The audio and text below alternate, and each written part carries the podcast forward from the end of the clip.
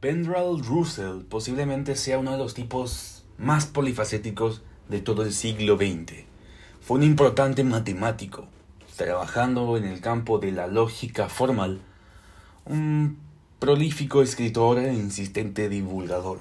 Pero quizá la faceta en la que más destacó él fue como un filósofo, siendo considerado por mucha gente como el filósofo más importante de dicho siglo. En uno de sus muchos trabajos, Russell escribió una especie de manual para entender la felicidad, en el que se valió de su propia biografía para intentar explicar la naturaleza de la felicidad. Y dice así, puede que la mejor introducción a la filosofía por la que quiero abogar sean unas pocas palabras autobiográficas. Yo no nací feliz. De niño, mi himno favorito era harto del mundo y agobiado por el peso de mis pecados. A los quince años se me ocurrió pensar que si vivía hasta los setenta, hasta entonces solo había soportado una cuarta parte de mi vida, y los largos años de aburrimiento que aún tenía por delante me parecieron casi insoportables. En la adolescencia odiaba la vida y estaba continuamente al borde del suicidio aunque me salvó el deseo de aprender más matemáticas. Ahora, por el contrario, disfruto de la vida. Casi podría decir que cada año que pasa lo disfruto más. En parte, esto se debe a que he descubierto cuáles eran las cosas que más deseaba, y poco a poco he ido adquiriendo muchas de esas cosas.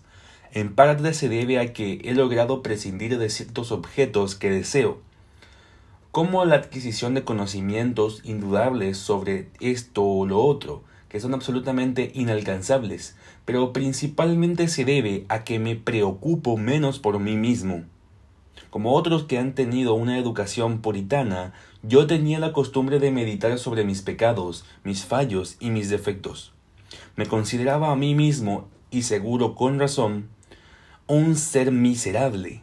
Poco a poco aprendí a ser indiferente a mí mismo y a mis deficiencias.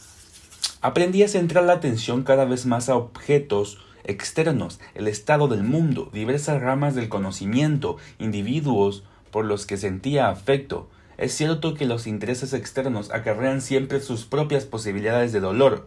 El mundo puede entrar en guerra, ciertos conocimientos pueden ser difíciles de adquirir, los amigos pueden morir, pero los dolores de este tipo no destruyen la cualidad esencial de la vida, como hacen los que nacen del disgusto por uno mismo.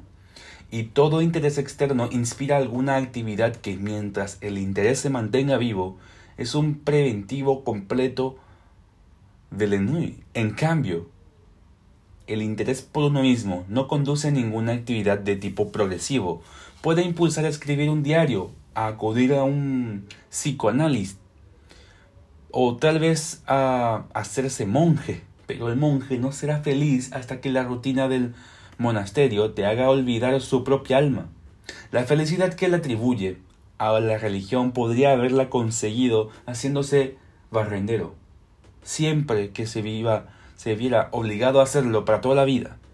La disciplina externa es el único camino a la felicidad para aquellos desdichados cuya absorción en sí mismos es tan profunda que no se pueden curar de ningún otro modo. Russell escribe este libro desde un punto de vista muy humano y cercano. En el prefacio dejó muy claro que no es un libro dedicado a eruditos y que tampoco pretende ser un libro para repartir la felicidad por el mundo, no. Su única intención es explicar la naturaleza de la felicidad, con explicaciones autobiográficas, como las que les acabo de contar. Y así él introduce en un mundo que no es común a todos los seres humanos, en el que todos tenemos momentos de felicidad y momentos de infelicidad. La sociedad es en cierto modo la que nos hace ver nuestros errores y defectos y nos ataca directamente para que nos veamos obligados a mejorarlos. A lo largo de los nueve capítulos que describen la primera parte del libro, Causas de la Infelicidad, Russell explora distintas causas que en un momento u otro pueden llegar a hacernos infelices. El aburrimiento, la fatiga, el sentimiento de pecado, la competencia o el miedo a la opinión pública son algunas de las causas que él expone, pero quizá la clave de toda esta filosofía se describe en el primer capítulo. ¿Qué hace desgraciada a la gente? Ventral Russell expone dos tipos de felicidad. Una la compartimos con los animales, que es la felicidad por tener salud y alimentos para sobrevivir. Este tipo de felicidad los habitantes de los países más desarrollados la suelen dar por hecho.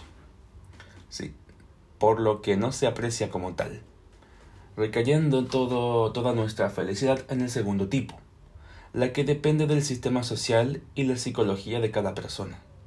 Dicho de otra forma, cuando nuestras necesidades básicas peligran, nuestra felicidad depende únicamente de conseguir esas necesidades básicas. Cuando esto está cubierto, aparecen las necesidades creadas y nuestra felicidad depende de si podemos satisfacer esas nuevas necesidades. Algunas de estas necesidades son creadas por nosotros mismos. La necesidad de sentirnos queridos, la necesidad de sentirnos guapos, la necesidad de sentirnos poderosos. Otras muchas pueden venir impuestas por la sociedad o la educación. Como el propio Russell muestra en el fragmento autobiográfico que les conté al principio, el haber sido creado en un entorno familiar dominado por el miedo al pecado puede provocar al individuo una necesidad de cumplir con las pautas inventadas para evitar caer en el pecado. Llegados a ese punto, tenemos un gran abanico de posibilidades para ser infelices. Por eso, Russell escribió la segunda parte del libro, Causas de la Felicidad. A lo largo de otros nueve capítulos, enumera muchas de las causas de felicidad para algunas personas. El cariño, la familia, el trabajo, los intereses no personales o el entusiasmo son algunos de los que él menciona, pero al igual que en la primera parte del libro, un capítulo se puede considerar como clave, y en este caso es el último, el hombre feliz. ¿Quién es más feliz? ¿El hombre que tiene pocas necesidades o el hombre que cubre muchas de las necesidades que tiene? Muchos son los que culpan a su inteligencia y sus ideales de su infelicidad cuando en realidad la inteligencia y los ideales nunca pueden ser una causa final de la infelicidad, sino la postura que cada uno adopta frente a ello. Se puede considerar que la sociedad de a día de hoy se asemeja mucho a lo que Bertrand Russell conoció cuando publicó La conquista de la felicidad.